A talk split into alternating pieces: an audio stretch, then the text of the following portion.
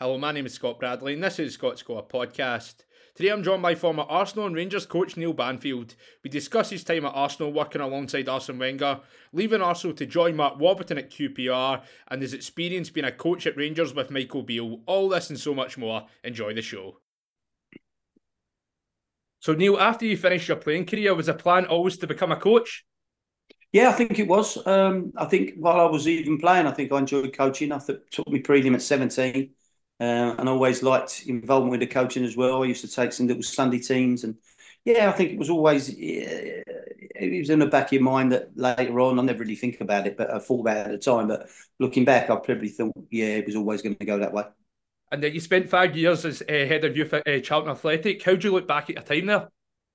Yeah, really, yeah, with fond memories. I really had a really good. I was coaching, and um, I went and coached at the year with uh, Stevie Gritt and Keith Peacock and uh, Alan Curbishley, John Cartwright. Obviously, had a big influence, and I really fondly. He had a great time. Uh, it was a good, good play, real good play area to start, real good club to start, and um, and cut your teeth in coaching. It was really, I really enjoyed it. And then, see, during your time there, who were some of the people that you actually looked out to for some advice?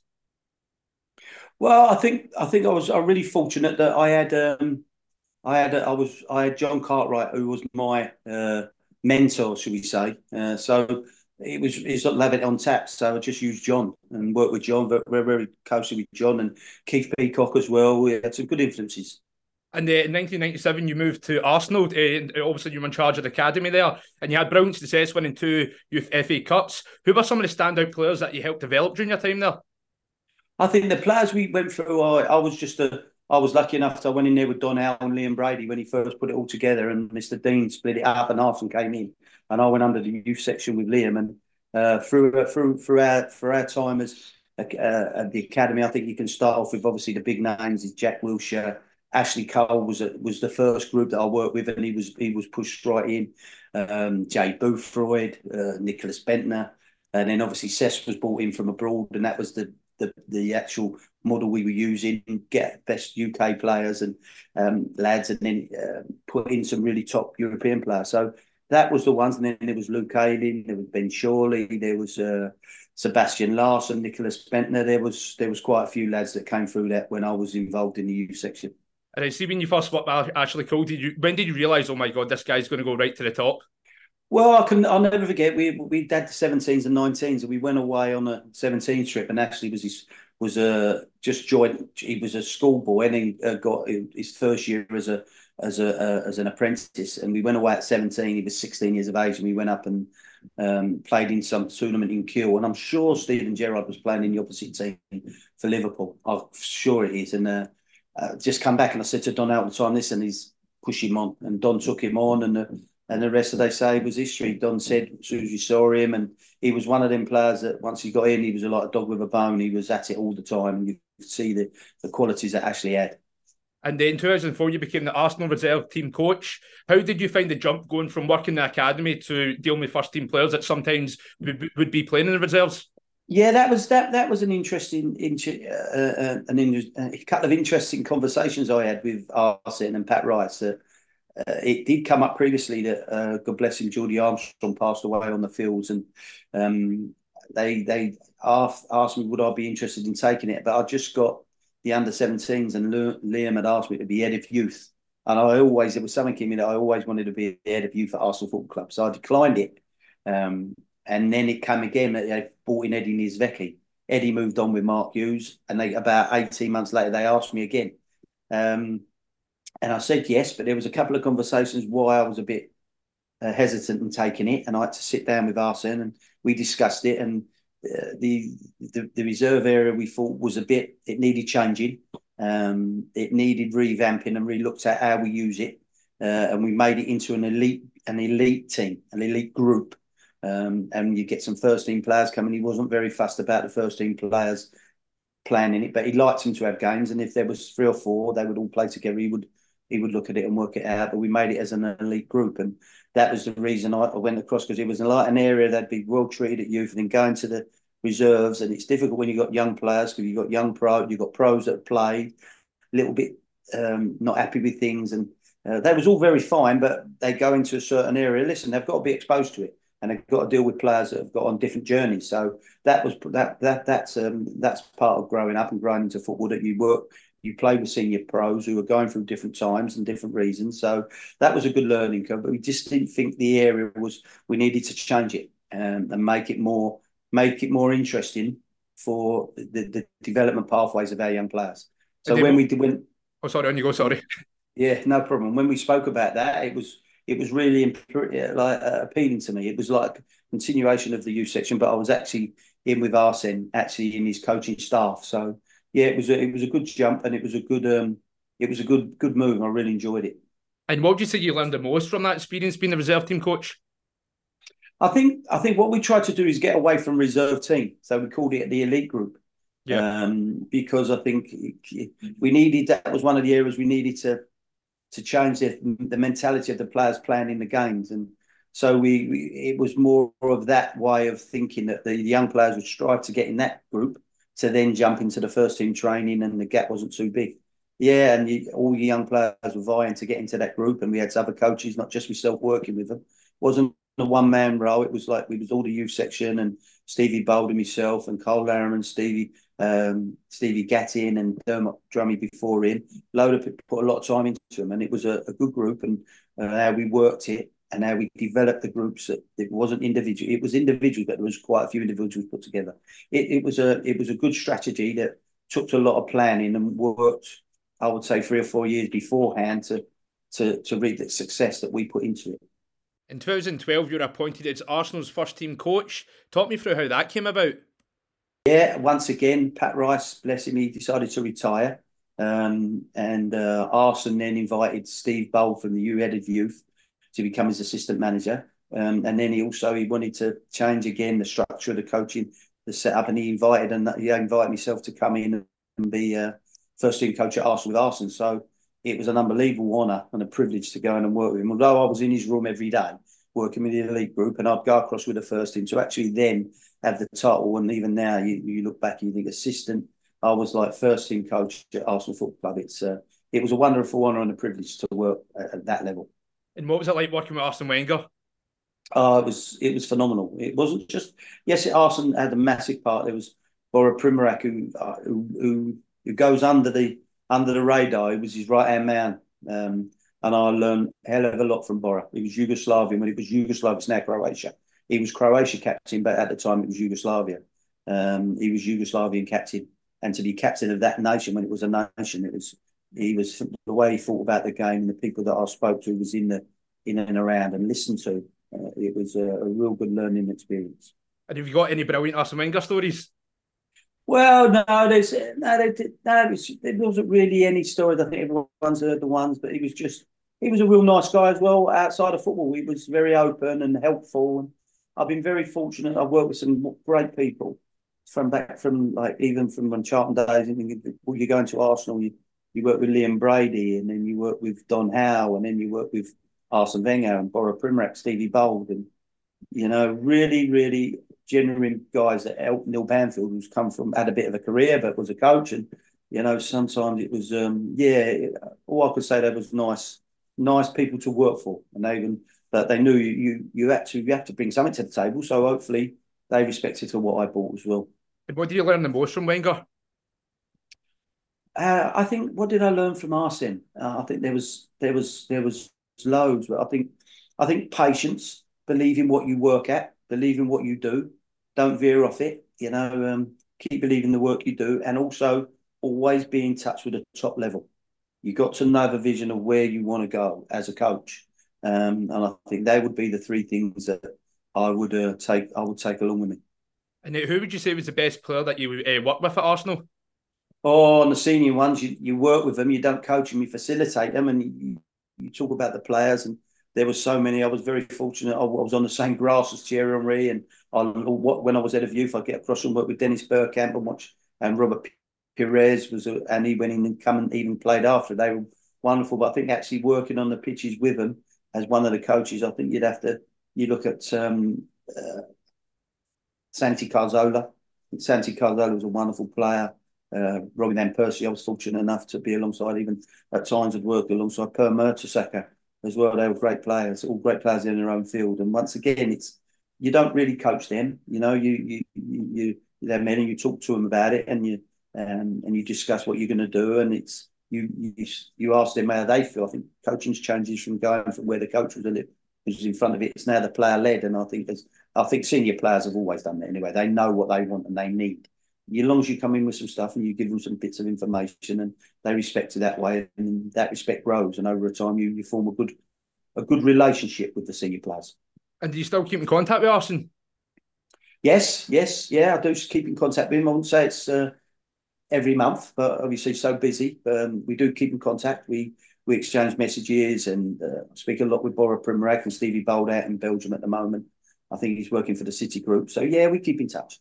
And in 2018, you left Arsenal. Um, how would you look back on your time there? Ah, what what what can you say? A word.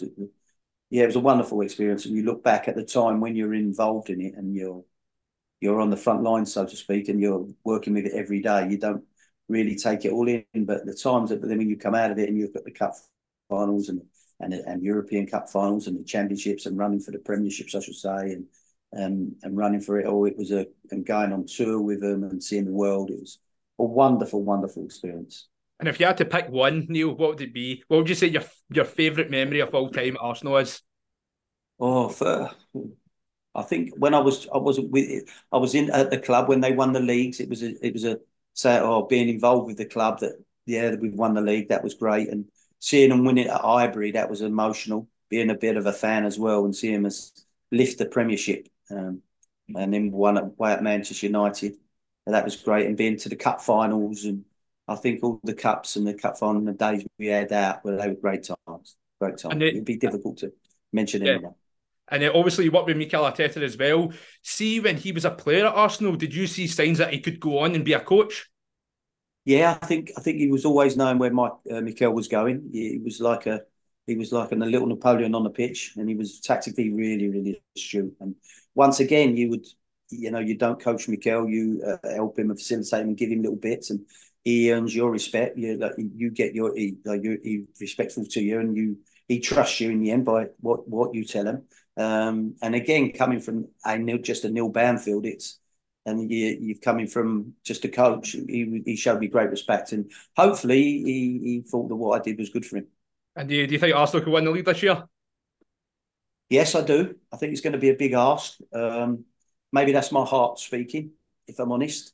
Uh, but I really, really, I'd be loving to win it, and I think there's a, still a few twists to go. I know Liverpool are five points clear at the moment, but I think maybe Arsenal have had their their little blip where I think the blip come a little bit towards the end of last season. I think they're ready for it, and I think football's really there's twists and turns in the game and what goes on. But I think you don't win the league in December, January, but you get yourself in a good position to win it. And I think they're in a great position to strike. And uh, I really hope they go on and win it. Yes. And uh, in 2019, you were appointed as QPR first team coach. Talk me through how that move came about. Well, that came from knowing Mark Warburton. Mark was the, the head of youth at Watford when I was over the fence, so to speak, when I was at Arsenal at London Colney. So we'd have a relationship, we formed a relationship. He'd come over, we'd go over there. It was always playing against one another. We, we just got on, and Mark invited me to. He said, "Would I like to?" He then he got when I left Arsenal, he got in touch with me. He said, "Let's see if he if he does get a position, would I go like to go with him?" And I said, "Yeah, love to."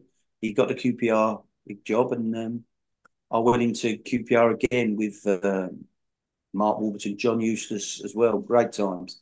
Um, Matt Gardner and uh, Gavin and Herbs, the, the, actual backroom staff. Of, yeah, I've been really fortunate. Some good people.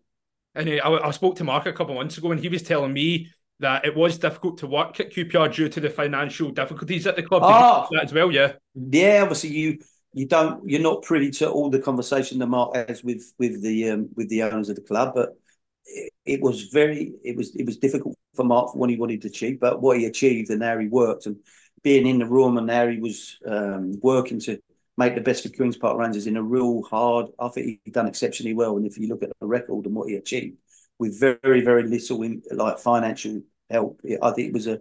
It, I think he did really well. And then what was well. what was Lee Wallace like to work with? Yeah, was, yeah, another one, another one that you think should be a good manager, a good coach was really ask good questions, was really um, student of the game, thought about the game, wanted to know about the coaching sessions, and and had a lot and had real good things to say in our team meetings. And and you'd like to, I'd like to think you think, yeah, there's there's a football manager there, you know, and the football manager coach is a is a different side, but you know, it, I know Lee was when I went up to Rangers, he was working. I know he's working at it, and I think he might be wanting time to come through as a manager. Yes, I do. And then Mark and I were both saying this as well. With Lee Wallace, he's a, a captain that leads by example. He's not one that used to shout like shouting ball on the pitch. He's like the ultimate professional. Would you agree? Absolutely, one hundred percent, one hundred percent. When he comes to Rangers and what he gave the team and the respect that was he was earned by obviously when Lee come down from Rangers to Scotland and played and by three or four games he was one of he was very very very well respected. Um, and I was speaking to the way he held himself and carried himself. It was he was a great. I really enjoyed working with with Lee. Not long after uh, Warburton left QPR, Michael Beale was appointed, and QPR started the season off really well. Then a few months into the season, Rangers came calling. Uh, what was your reaction when you first found out about it? Well, obviously there was a little bit of noise beforehand with Michael going to Wolves, and I think there was a little bit of. It seemed like things got. I don't know what really went on and, and what was said, and but uh, Michael turned Wolves. He didn't. He decided not to go, and I think he had a big upheaval and he said to the club, uh, Wolves didn't happen. Uh, but then Rangers come calling. And obviously, he lived in Stirling he, and his family, they went to school there. And um, his, his youngest daughter was born in Scotland. So there was a big there was a big pullback on him to to go back to um, to Scotland. Um, so um, he it was always in his heart to go back to Rangers. He really had a feeling for the club and enjoyed it there. So I think it wasn't just the football with Michael; it was a big, a big emotional calling for him to go back. Um, his boys were went to school there, and he really enjoyed it. So I think that was what um, what called what was a big part of his decision to go back to Rangers. And then, when he asked you to join the coaching staff, is it a no-brainer for you? Oh, absolutely, absolutely. There's there's no there's not a brain. It wasn't a brainer list. I really enjoyed my time, and it was with Les Ferdinand. It was great for me, and but there's clubs I think there's there's clubs around the world that when they come calling, and this is this is not like um, how can you say um, big in Rangers up, but the Rangers are a massive, massive football club up in Scotland. There are two, but Rangers is a massive, massive football club. And when they come in world football, not just in world football, that um, you you can't turn that that opportunity down. Um, and you go up to Scotland. I came up to Scotland without really thinking. And but the time I had in Glasgow in Scotland, I really I, I, I loved it up there. I really, really enjoyed it. My wife and my family enjoyed coming up. It was a, it was a, it was a real nice. I really enjoyed it. Yes. So, so when, so when uh, you and Michael arrived at clubs, what did the board say to you? Did the board, what were the objectives going into that season? Well, no, I don't think. I think it was just this. That was Michael's conversation he had with his board, and um, we wasn't privy to that, and we just got on with our job. And Michael was our manager, and we worked away to to do the best for Michael and Rangers when we were there. And how did you find working in your first Old Firm derby? Oh, it was, yeah, you hear a lot about it, and it's it doesn't disappoint you. It's a, I think the old firm, the old firm family, the old firm uh, game was was really a really good experience, but I think there was a fans issue, so you didn't really feel it until we actually played the old firm derby at Hampden in the cup final when it was 50-50 fans, and oh, what an experience! Obviously, going into the Lions then, should we say, at Celtic. And that was another wonderful, another great football experience. So, yeah, loved every minute of it. And it, it was really ferocious and uh, intimidating and exciting. Would you say it's the biggest derby in Britain? Yeah. Uh, I've been, obviously, Arsenal Tottenham's a good derby and um, a real good, that's a ferocious derby as well. I've never been, I've been to play, never actually been into the Liverpool Everton derby, but I've got to say, I think the uh, the Rangers Celtic derby is, yeah, I think it's right to right up there. And uh, who were some of the big characters in the Rangers dressing room during your time there? Well, obviously you've got Tav, what a legend. Um, Alan, Alan in goals, another fantastic character and leader. Um, Scotty Arfield and uh, Connor Goldson. Yeah, they're good, good, good guys. Real good guys. Real good guys. And what was it like working with James Tavernier?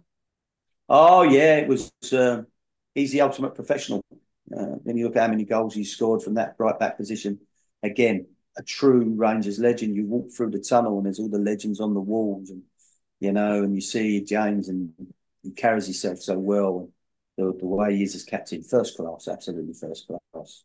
Obviously, you mentioned Alan McGregor there. What was he like to work with? Because obviously, big Alan McGregor. Yeah. He's a character with a short fuse. oh yeah, he's Alan. Alan. Alan was. I've got to say, seen Alan play, and when he was playing, he made some saves that were exceptional. You know, uh, and his final season was emotional. His, the last game when the lads left, and his testimonial. Yeah, I was uh, really respectful to Alan and what he's achieved in the game. What he's achieved, fantastic. And there's one game I need to ask you about. Remember the Aberdeen game at Pittodrie where uh, Rangers were 2 1 down, then Michael Beale brings on Scott Arfield, then Rangers mm. go on to win it 3 2. What were the emotions like? Uh, uh, full time whistle.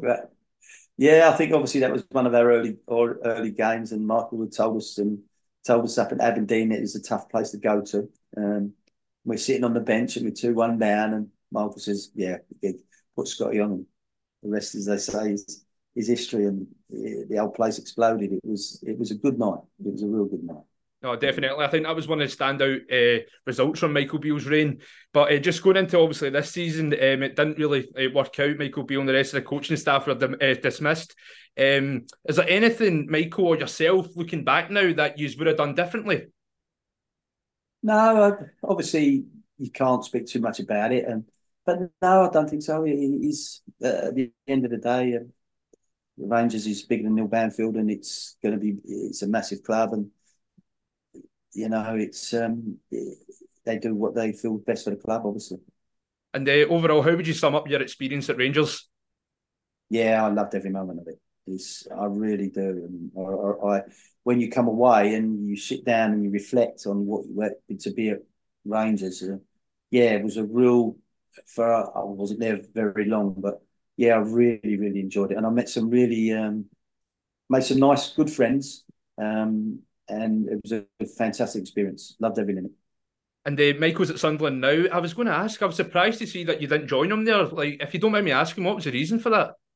No, Michael's got into um, to to uh, Sunderland. He's taken a role, and listen, it might come along that we can work again together. But I think football nowadays is it's because the financial with some of the clubs that financially and listen, they'll have their own good staff. You know, they're six, they were six, they're six in the league, and they've they've got some good people. So you, it's just it's just one of it's how it is, and they wanted to take Michael, and again, that's Michael's own conversations with the owners at Sunderland, and he relays what he wants to do, and we'll see. Hopefully, you never know that one day it might be uh, you might get the call to go and work with him again.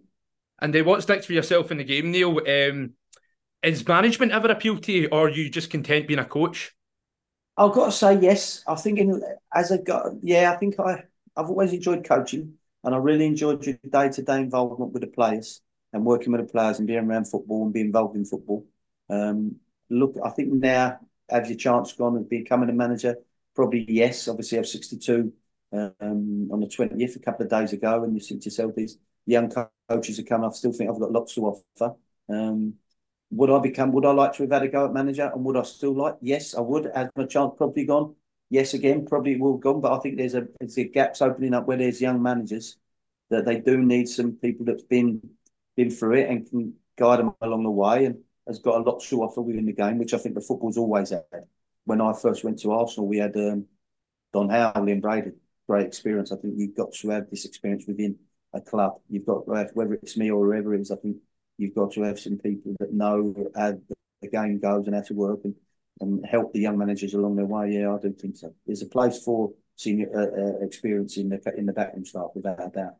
And, the, and just as oh, sorry. sorry, yeah, I, th- I think as well of running the club as our club runs because I was so involved with um, Arsenal in the whole the whole lot of the academy. So there's a lot, to, and I think when you're at a club or you've been football a long time, you know how the, the club should work and be a successful club. And I think you've got a lot to offer here. I, I really do, really do.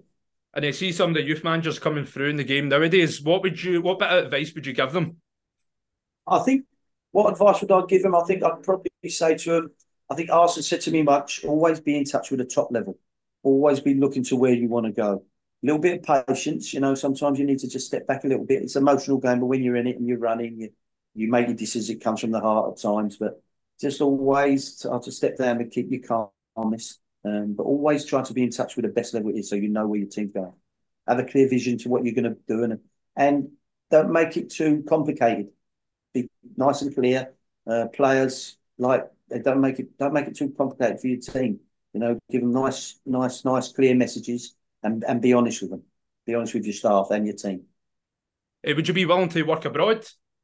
Oh yeah, yeah. I'm, I've I think I've been very fortunate enough to be was based in London. I worked at Charlton and had a really, really long and successful spell at Arsenal.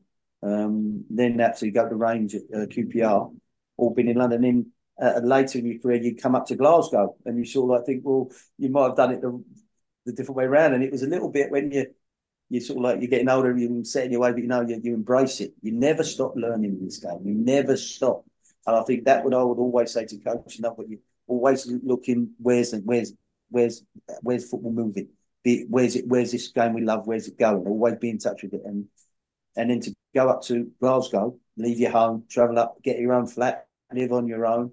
You know what an experience, and I think that has opened it to say, yeah, if I can go from London to Glasgow, I can, I can go anywhere. You know, it was. Uh, but I, I thought I really enjoyed the Scottish working with uh, going up to Scotland now, warm the Scottish people were towards us. It was, um, yeah, really, really, it was a real great experience. Would you say the standard in Scotland surprised you? Yes, yes. I think it doesn't get the right. I think there are a couple of games. There are some games where you look at them, and, and if you're honest, you go, they weren't. They're not good matches, but you watch some of the games on the television down in South. It's down. You, they're not great. They're not. You think, okay, but I think when we played every team in Rangers, obviously being Rangers, every team we went to and the, the fans that you you took to clubs, it, I think the players you were playing, if they raised their game, so there was always tough, tough games, tough, tough games athletically and also competitiveness. You had to earn the right to get your game out. Uh, and I think Scotland, I think if you, think Scotland, I would recommend definitely uh, any young player wants to go and north of the border, jump at the chance. Your Hibs and Hearts, and you go and go and embrace it and have a go at it because it's it's. I think it's a it's a it's a good place to go and, and develop as a player.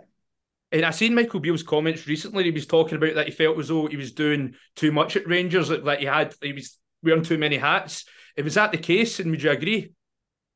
Um, again, it's difficult for me to speak in that terms. You know, that's Michael's decision, and if that's Michael, that's what Michael feels. That Michael feels. I've got no real opinion on that one. He he had to. I think it was a case of circumstantial that it was. He had to do. Yeah, he had to get on and do it for him. So, but that's for for, for Michael to to say how he felt. And then, do you think Rangers could win the league this season? Yes, yes, I do. I think there's a lot to play for at Rangers. I think um, I think if they win their two games in hand, they go to is it two, three points behind? Yeah, they've got to, two games in hand. Yeah, they go two points. Yeah, behind. they've got to play Celtic. I think there's a lot to play for.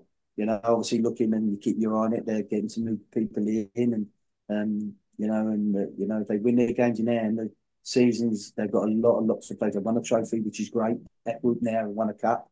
They've, they've felt that winning sensation. Um, I think the seasons um, see how this part how it pans out is be really interesting. They're in great into Europe. They they qualified a great result at Real Betis. So the season I think is really in a really good stage. It'd be interesting to see what goes on. Hey, what was what would you say your standout memory was in your time in Glasgow? Um, standout memory, I think um, in Glasgow, not at Rangers. Yeah, at Rangers, at Rangers. I think the standout moment was walking out the dressing room, going through the corridor, the wood, down the chain, down the out of the tunnel with all the blue and the Rangers blue, and walking right through and coming out into the massive Rangers fans and the, and the, uh, the emotion that you could feel was a, was a was an experience that made my hairs on the back my neck stand up. It was a it was a great experience, and it would stay for me for as long as forever. What would you say was more intense, um, and where would you say what would you say is more demanding? uh, being a coach at Arsenal or a coach at Rangers? No, I think they both bring their both. They both bring their uh, uh, intensity for, for similar reasons. They're both massive clubs. They want to win. I think, if I'm honest, being at Arsenal held me in good stead to come up to Scotland and at Rangers. Um, the intensity, and I think it's, I think it's also um, looking back at being at both clubs. the actual you're working, you know what you're working to, and you know you're working to win every, and that's what the two clubs I think have had both in doing. You've got to be at clubs that they're not happy coming second; they want to win. And I think having the years at Arsenal held you great stead to go up to Rangers, and then you embrace that again. I think that was the feel that I think. And I need to ask you. Obviously, everyone's got an opinion on this. Uh, VAR, uh, what's your thoughts? Are you a fan? Yeah, I think I think we've got it now. I don't think it's going to change. So I think it's uh, I think it's maybe been put on us too quickly, too quickly, too fast. I think I think there's been a lot of teething problems. I think it's something that I think if you use it correctly will be a good a good tool and, and a help out. I think it's it's getting into areas where it's a bit difficult and it, takes too long at time. There are a lot of lot of teething problems and say so much teething, but maybe to throw it right in the Premier League and then uh, and what it brings. I think the Premier League being in Europe where the game's a little bit slower as well, and it's a little bit, you know, but in the Premiership down south, it's so fast and decisions to be made so quickly. Um, I think maybe there should have been a little bit of thought for when we when we push this out. You know, make sure make sure when we push it out, we don't have this so much going on. Uh, but I think it's is what we've got. We've got to live with it, and we've got to know how to use it. And I think it's got to be changed a little bit. Yes, I do. But I think it's a. I think overall, it's a. It's a. It's a real good uh, added to our game. Yeah, without that. And this is a big topic of discussion in Scotland. Uh, plastic pitches. What do you make of them? Yeah, I think up in Scotland, I think they've, they've got to have it again. It's a, it's a, it's another part of what. Yeah, it's a part of football that that's in Scotland. I think you know you deal with it and you just get on with it. You know that was you know, it's not it's not as though it, you come in one day it's all grass and you go, oh, we're playing on AstroTurf tomorrow, you know, or, or you know. Um, I think it's part of it, and you deal with it. And same as injuries, same as losing players, it's part of the game. I. I think it's that. Do I like it? No, I think it's it, it's a different kind of game. Um, obviously, I've been a, on the grass all my life, and then to have a, I've had when we went away a couple of times with Arsenal and played in Europe when it was winter, and they had a AstroTurf. Difficult, but they had 4G at the time. I think it's always improving, but it's never it's never going to be like grass, and it's a different game. But again, it's I think that's why the game's such a good game. It's uh, it adds something to it, so you know it's coming. You know before the season kicks off how many games you're going to have to get on. You just get on with it and deal with it. They just you can. Oh, and uh, just to finish off, Neil, ask everyone that comes on the podcast this question: uh, Who thinks better, Ronaldo or Messi? For me, oh, yeah, wonderful player. Other than that, can you say but I'd probably, I'd probably go for Lionel Messi, but then I'd probably go for Maradona above the pair of them. That's yeah. only because of my my uh, my age, I think. But they're two. Listen, they are two wonderful, wonderful players. Yeah. I'd like to have Messi's left foot, just a little bit of what he's got, his ability, and Ronaldo, wonderful, wonderful players. Yeah. So is Maradona uh, Neil Banfield's uh, greatest player of all time? Uh, I'd have to. I think Cruyff was close, but I think Maradona. Just, just footballistically, just football, just football. Of some of the, I think some of the. Um, I think when you look back, oh, there's rules of Maradona. I like the left back at. Um, he was at uh, Real Madrid as well. I think he's a Brazilian, wonderful player. Name name slips me. I'm thinking about uh, Maradona. When you see some of the clips of Maradona, um, I think the protection that Ronaldo and Messi get from referees now, if you look at some of the clips that uh, Maradona's played and gave out as well, it's tough. Georgie Best, some of the tackles. I think, I think that I think would would Messi and Ronaldo have dealt with them? Yes, without that. But um, you don't see that side of them. But Maradona had to be so strong and physically brute, really. And I think it's wonderful again, but technically Cruyff and they're all tough guys, tough guys. Uh, Neil, it's been an absolute pleasure. Thank you very much for coming on the show. It's been my pleasure, and thank you for Scott. Thank you for having me on. It's been a. I've really enjoyed the conversation, and I hope it's okay for you. Thank you very much. Brilliant. Thank you, mate. Thank you very much for listening to the show. If you want to listen to more episodes of ScotScore, they're available on Apple Podcasts and SoundCloud. Until next time, take care, and we'll see you soon.